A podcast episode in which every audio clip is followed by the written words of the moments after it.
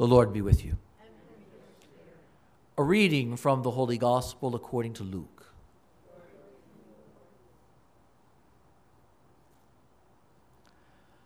As Jesus drew near Jerusalem, he saw the city and wept over it, saying, If this day you only knew what makes for peace, but now it is hidden from your eyes.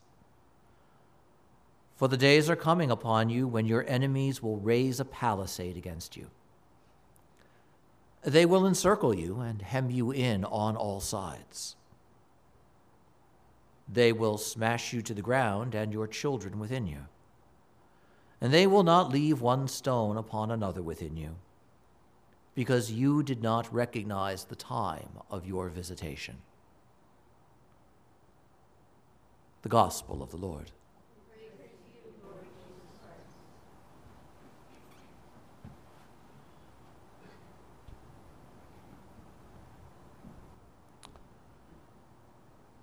How long does a cut flower last? Days? Weeks? Months? Years? An odd question to begin a homily with, I recognize, and yet one that is very pertinent to the woman whose life we celebrate today, Saint Elizabeth of Hungary. Again, in our present day, not a saint about whom many speak, not a figure toward whom one sees much present devotion. And yet, today's memorial is obligatory, it must be celebrated. And obligatory memorials are not reserved for marginal figures. They are those who have had a significant impact on the life of the church, not merely in a region, but on the church as a whole around the world. And so the church around the world is obliged to celebrate this woman's memory today. Padre Pio's memorial is not obligatory. St. Louis de Montfort's is not obligatory. St. Faustina's is not obligatory. St. Maria Goretti's is not obligatory. Note how odd that sounds when we put it that way. And possibly in another 200 years, Christians will be saying, Who exactly was Padre Pio? I know nothing about him. Um, who, this Faustina, who is she? And note how that works, how you know, what is popular today or seems prominent today needs to be understood in the light of the fact that there was an age when other figures were very prominent, were very significant, and it would have been unthinkable in a certain time that no one would know who Elizabeth of Hungary was. How interesting. And we begin that way just by reminding ourselves that it is important to have a sense of our full history and to have a sense not simply of those to whom we turn today because we hear their names, but also of that broader set of relatives that we have across the centuries. The woman that we celebrate today, Elizabeth, as an infant, was betrothed to a local noble. And so she was sent to his palace and grew up there. Her husband, obviously, then was a much older man than she was. And as she grew up and grew into a young woman in the palace, she made it a point never to turn aside the poor who came. In fact, she received them into the palace. She didn't simply meet them at the door.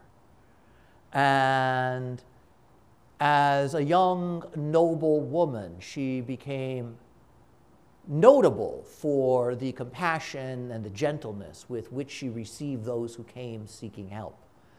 And her husband was pleased to allow her to continue to do this, and it got to the point where she would then leave the palace. Rather than the poor coming to her, she would go to them. seeking them out.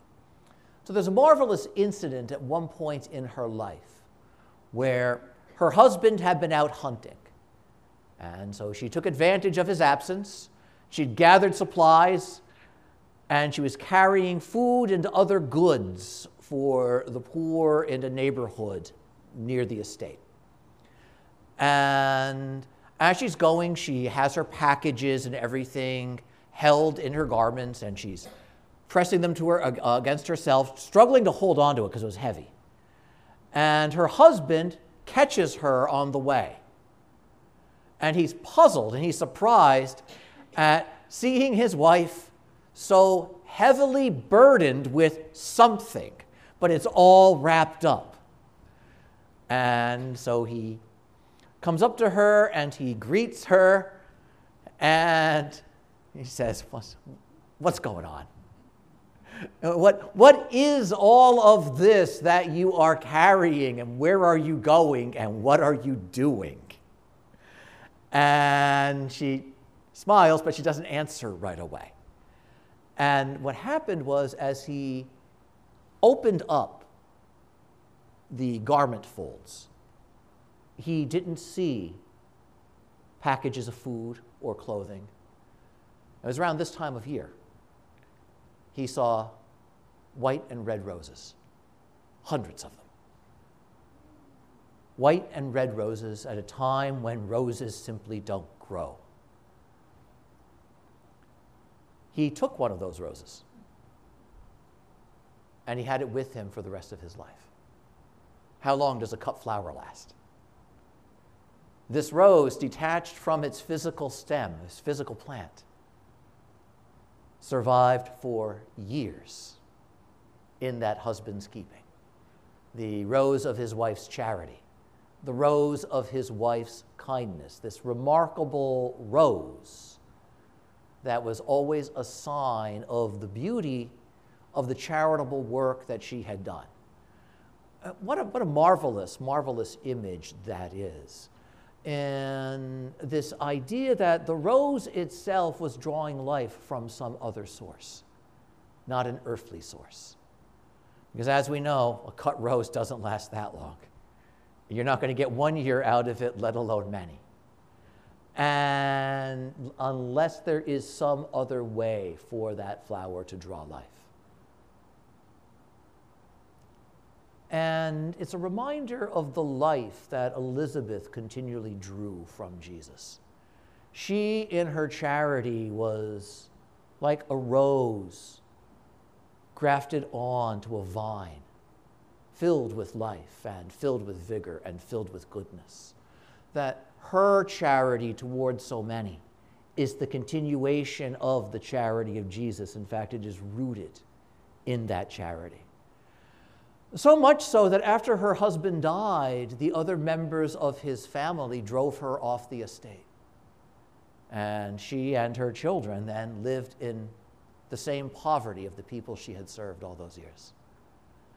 And yet, even in that, she was known for her joyfulness and her generosity. As much need as she and her children experienced, she was generous within that need even then. Whatever was given to help her found its way almost immediately into the hands of somebody else. And in doing so, we see as well that her charity wasn't dependent on her wealth. Her charity wasn't defend, dependent on her privilege. Her charity was not dependent on any earthly source. Note how marvelous that is. Because one could always say, well, you can, you can be generous because you can afford to be.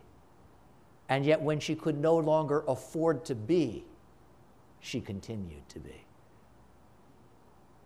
When the rose is plucked out of its luxury, when the flower is plucked out of its safety, when the flower is plucked out of its comfort, still it blooms. Still its perfume fills the air.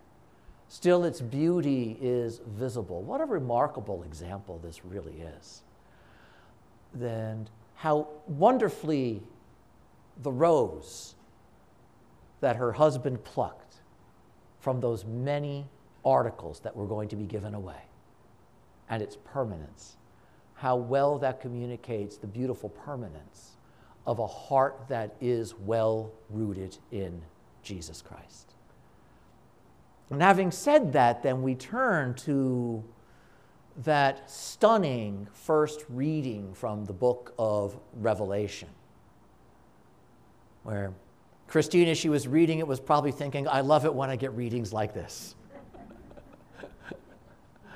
um, it's the continuation of that remarkable vision that we had yesterday of the Lord enthroned, and the elders, and the creatures with all the eyes, and the seven candle, candelabrums burning before him, and heaven shaking with the thunder of their praise. And now something new happens because the vision crystallizes for John. And in the midst of all of that overwhelming content, he notices that the one on the throne is holding something in his hand, and it's a scroll. And again, in the strange way that the book of Revelation speaks, he says, and it was sealed, so you couldn't open it, but it had writing on both sides. And you sit there and you say, like, if you couldn't open it, how do you know that? um, and, um, but, but note, in a sense, these puzzling descriptions are at the service of saying it's a complete communication. It is a complete statement. There is something within it that can only be accessed by opening it and reading it, and it is complete and thorough. But it's sealed. And so no one can read it, except obviously the one who wrote it, who is sitting on the throne. And suddenly, then, again, the division, the division assumes a considerable amount of time must have happened. Know what it says. Who, who can read that? Who is worthy and strong enough to receive the scroll, handle the scroll, open the scroll, breaking the seals, and then read. Who can do that? And we're sitting there thinking, well, it's got to be one of the four living creatures, the guys with all the eyes. Or it's got to be one of the seven spirits of God. Or, you know, we got all those 24 elders and their thrones and their gold crowns. And surely it's one of them. And the answer is looking across all of heaven no one is found worthy. And then looking from one end of the earth to the other, all those who dwell there the holy, the unholy, the mighty, the weak, the wealthy, the poor, the powerful, the powerless. No one on the earth either. Note, note the thoroughness of this. There is no one presently on earth who is worthy to do so. And just to be complete, and under the earth, among the dead, among the damned. Likewise, no one is mighty enough or worthy enough. And so the vision, the vision turns on this idea of who. And note how he describes it. It's implying that I'm looking at this scroll and I long to know what is in it. And I wonder who could show me, who could teach me. And I look for the one who can teach me, and I don't see him anywhere. And so he says, deeply moving way, I shed many tears. Now imagine that. We, we tend to think of the visions in the book of Revelation as these moments of just awe filled ecstasy. But he says here that I was weeping over this. I was saddened in my heart. I shed many tears, which means I wept a lot and for a while. However brief the vision may have been, there's an intensity about it an intensity of feeling, an intensity that moves him greatly. And he's grieved at the fact that the scroll is there with its seven seals and it's in the hand. No one can receive it. And in that marvelous moment of grieving and longing and realizing that no one is qualified, we have, in brief, a statement of something that the religious heart has struggled with across the centuries. The fact that we're willing to settle for a second rate messenger all too easily. The fact that because we're desperate to know, we'll go to any source of information. Anyone who sounds like he or she knows what they're talking about, that's who I want to hear. Note how low our standards become the more desperate we are to know something, the more confused we are. We hunt for scraps of information, we cling to half truths and mistruths, and we wonder why we're so easily led astray. And what do we see here? Even among the angels, holy and brilliant as they are, no one can handle the scroll. The fullness of the revelation, the fullness of the truth of God, can't be given by an angel, can't be given merely by a saint, can't be given by a well educated person or a talented and eloquent public speaker.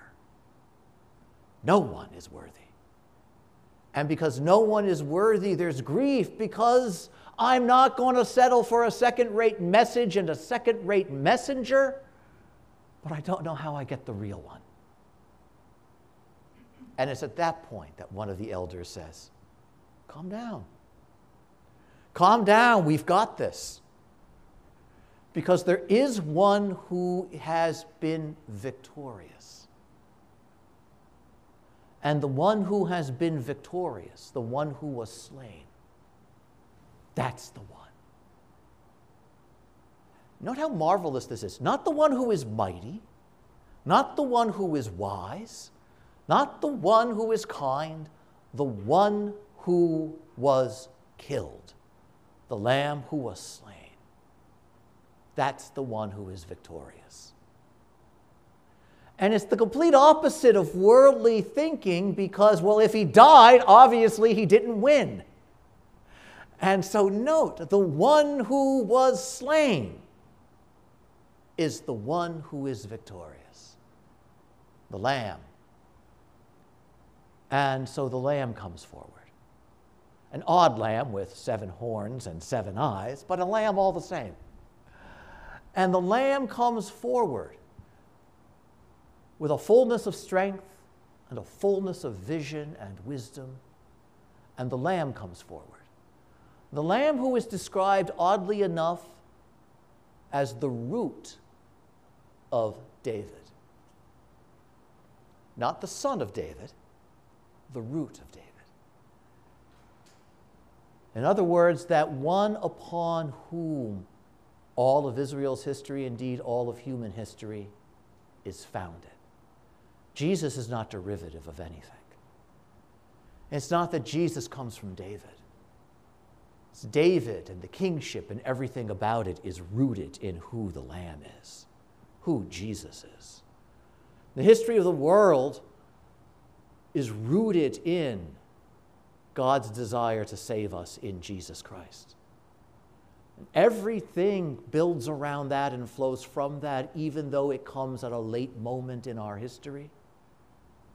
It is actually the origin and the reason for the movement of history itself. And so, the one victorious in history, the one upon whom history has been founded, is the one who will take the scroll and open it.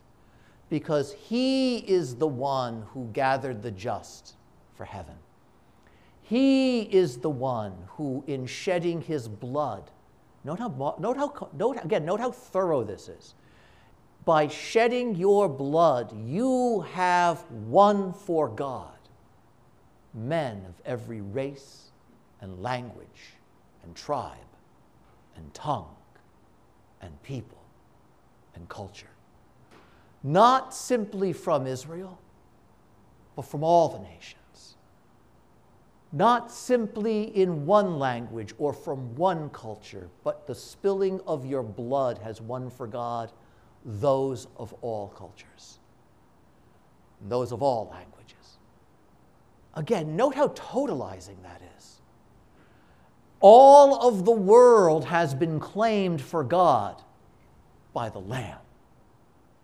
And so the Lamb is the one who can receive the scroll break open the seals and reveal its content to the world. And in saying that, in saying that, it says two very beautiful things. Humanity has access to the fullness of the truth of God in and through Jesus Christ, and from no other source. In and through Jesus Christ the fullness of saving truth comes to us. And it comes to us first because Jesus, in his humanity, risen from the dead, Son of God, Son of Mary, fully divine and fully human, can stretch out a divinely human hand to that scroll and make its truth clear to his brothers and his sisters. Note how wonderful that is. Hidden in the mysterious details of the visions that we've been lingering with yesterday and today is a deeply profound truth and mystery. And we see here the Lamb who is victorious is also that one who is the height of revelation. That one uniquely through whom we have access to the fullness of all truth. And this is what saddens Jesus in our gospel reading. He's going to Jerusalem where he will be slain, where he will win his victory. And even as he approaches the city, he looks out over it. And looking upon that city where he is going to give his life, he weeps. He weeps over the city for its confusion its hardness of heart, and the fact that it will be destroyed.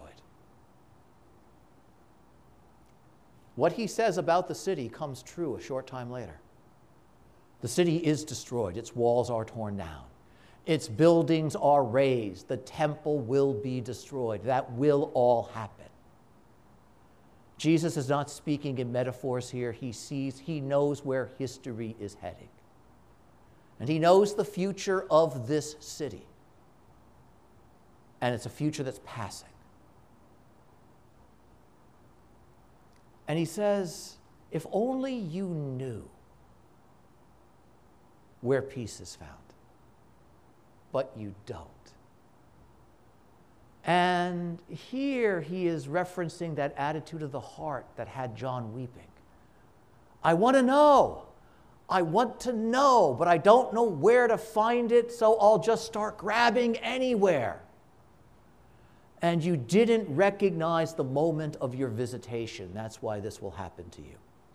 And when the Lord speaks this way, what he is not saying is that the destruction of the city is a divine tit for tat. You rejected me, and so in my anger, it's going to be really bad for you. Rather, what he's saying is this you didn't know who the Savior was, and so you followed somebody else. You didn't know where salvation was found, and so you tried to grab it for yourselves. Note the difference. It's not because I'm mad and I, thre- I punish you in my anger. It's because you followed the wrong one and you brought the destruction down upon yourself because false messiahs did rise up. False heroes claiming that they knew the way to kingship and authority did rise up. They knew the way, they had the power, they knew the secret, they would fulfill God's promises. And everything came crashing down.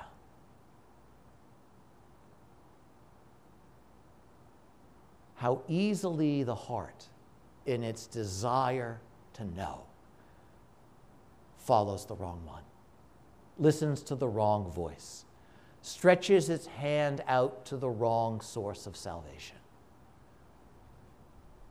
And when we do that and we build our lives around it, the outcome is that sooner or later it all does come crashing down. And so the Lord weeps because that's not what He wants. That's not what He longs for because He's come to save us from that. And so again, we come back to the beauty of John's vision.